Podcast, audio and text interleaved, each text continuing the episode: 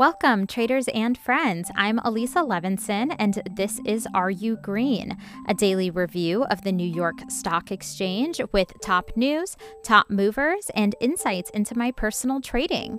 Today is January 21st, and the market started out a little flat this morning and then really rallied. The S&P previous close was 383.89 and it closed around 384.80. The XLK technology sector of the S&P 500 previous close was 131.64 and ended at 133.34. So the S&P 500 and the technology sector were both green. And now the question everybody wants to know, are you green with my personal trading accounts? Yes, I am, but barely. Even though I was up today, still kind of flat for me.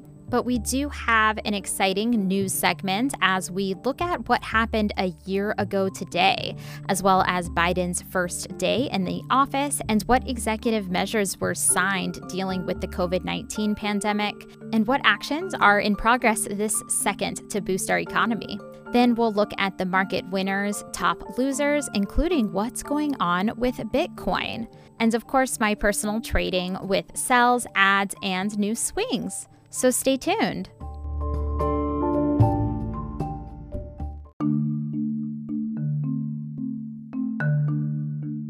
Welcome back. Today marks an important anniversary as January 21st, 2020 is when the CDC announced the first confirmed US coronavirus case this year, it is pretty phenomenal to look back and see how those events unfolded. There were some lookbacks from reporters to their own reports, looking at how that first case was handled and feeling like maybe we would just see a few cases in the US and we would shut it down pretty quickly. Some of you guys know that I am here in Washington state, and this is where the first case of coronavirus was confirmed. It was reported around the country that Providence Hospital in Seattle was doing an incredible job to treat that patient. They had a special transport vehicle before even bringing them to the hospital. They had a special wing and bio room to make sure that nothing was transmittable. They had like robots to help and provide treatment to him to minimize the interaction with staff. So we did feel like we were equipped to handle it. And obviously, as everyone knows, the system just got overwhelmed with the amount of these cases to where we couldn't handle it. And with this milestone, President Joe Biden did speak today. It is his first full day as President of the United States.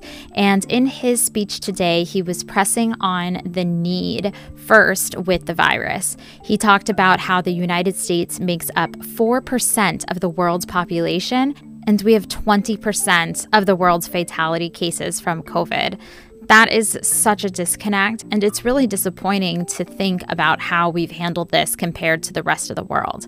He expressed empathy with the families that have lost loved ones since it is over 400,000 people and he said it's important to remember these lives and come together to fight this. And then he started going through some actual plans, not just talks about the plans, but what he is doing today. So he is signing 10 executive orders to combat COVID 19. There is a lot that goes into this. I wanted to focus on a few things. First is the work that he's going to do with FEMA. That's F E M A. No, it's not a stock ticker. I'm referring to the Federal Emergency Management Agency. And it's interesting that he said he's going to start federally funded vaccine centers. And each state is also going to have a specific point person with FEMA along with vaccines and PPE and other tools. This is going to be a huge assistance to the states. When I heard this, Honestly, I was shocked that they didn't already have these plans in place, but that just again reinforces the need for these plans to take place now. He also talked about reimbursing states for COVID spending and providing them more resources. And he was very honest, saying that these steps are going to take months. He said to please now mask up. He is initiating a federal mask mandate for 100 days, saying that wearing a mask from now until April will save 50,000 and lives. Obviously, that's just an estimate, but it's such a little small thing that we can do to save people and also stop the spread. That's not even talking about the amount of people that do get COVID, and it's not fun, guys. So it is really important that we hold on just a few more months and be really diligent about the masks. His other huge initiative was talking about opening schools. This is so important. I don't have children, but if I did, honestly, I, I don't know how I could even begin to handle this situation. I mean, I, I work like a job and a half, and I work from home now with COVID, which I've been very fortunate to do. But if you have a small school age child at home, like children are tough in general before and after school having to literally provide school and do your regular job at the same time is insane.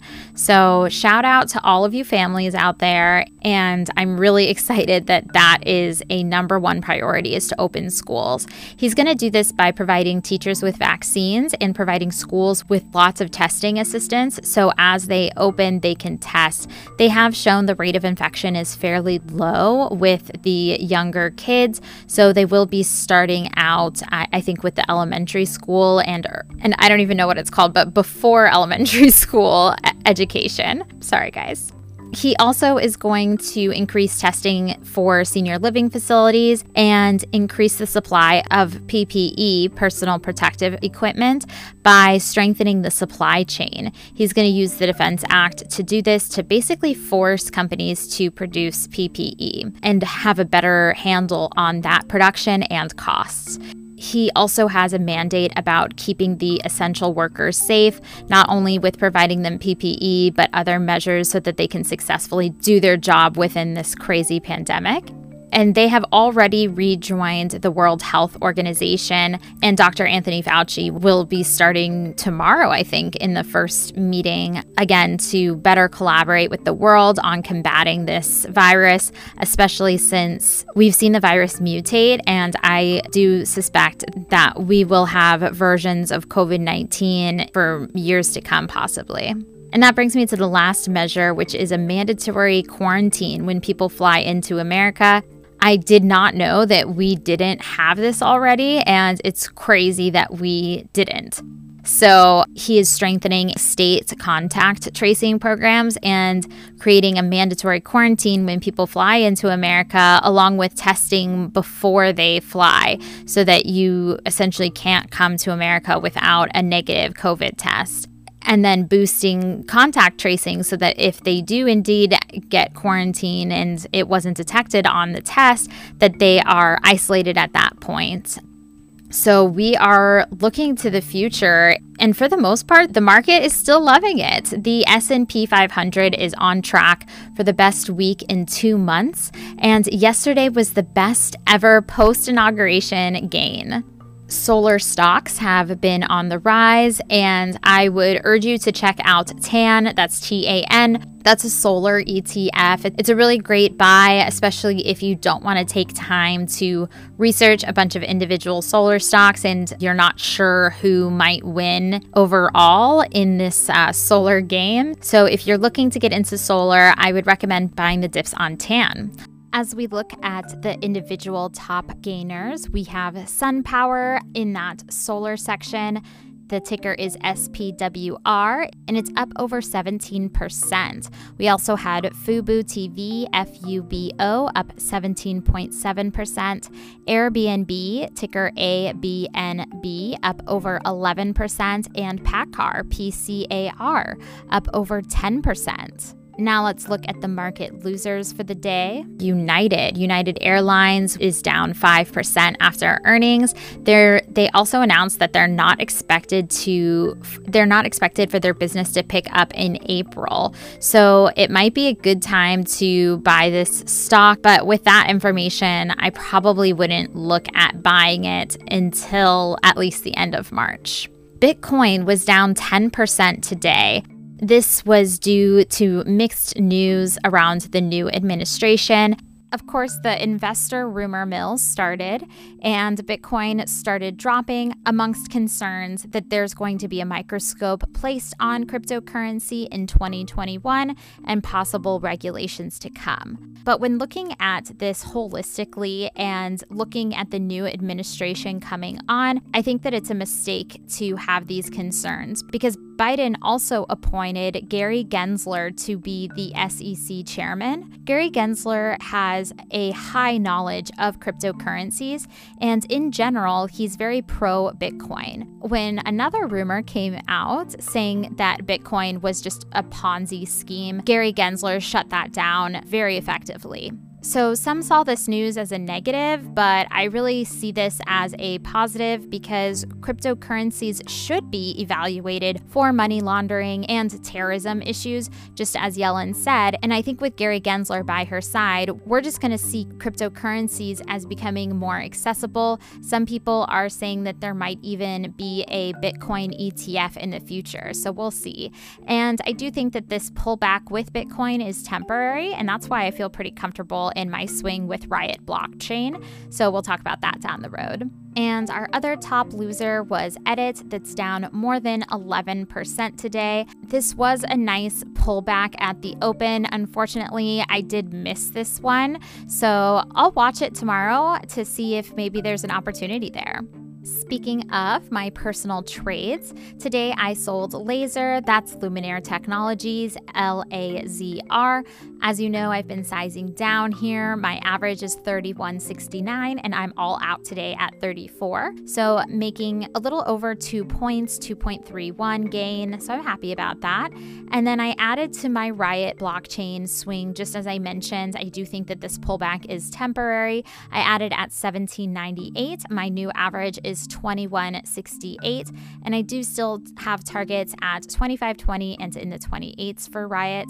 And then I started two new swings one with XL, XL Fleet. My average here is 1872, and I have room to add down to 17. I do want to let you guys know that this is not my usual strategy. It's also low volume, so have some caution with this trade. But I do have a target at 20, and I'm going to be watching this one again to see if I can get those ads since the stock did bounce right after I bought it. And then with JKS, I just feel like honestly, I got really lucky that I saw this drop this morning. My average is 65.15. I did have an ad down at the low 64s, and my buy was missed by like 10 cents. So that was frustrating because I did put it a little bit above the pivot points and it didn't quite fill my order. I'm going to have the same strategy tomorrow off the open to see if I can get some lower ads. And my initial target is 70 too, but I'm going to really be flexible with this and read the market every day. But for now, I do want to let it run. So I don't have any orders to close it out or to size down on this. As I mentioned, I want to even add to it tomorrow if it drops off the open and then let it run because solar stocks are having a moment. That's all for my personal trades, and I'll talk with you tomorrow. Until then, make sure that you're planning your trade and trading your plan.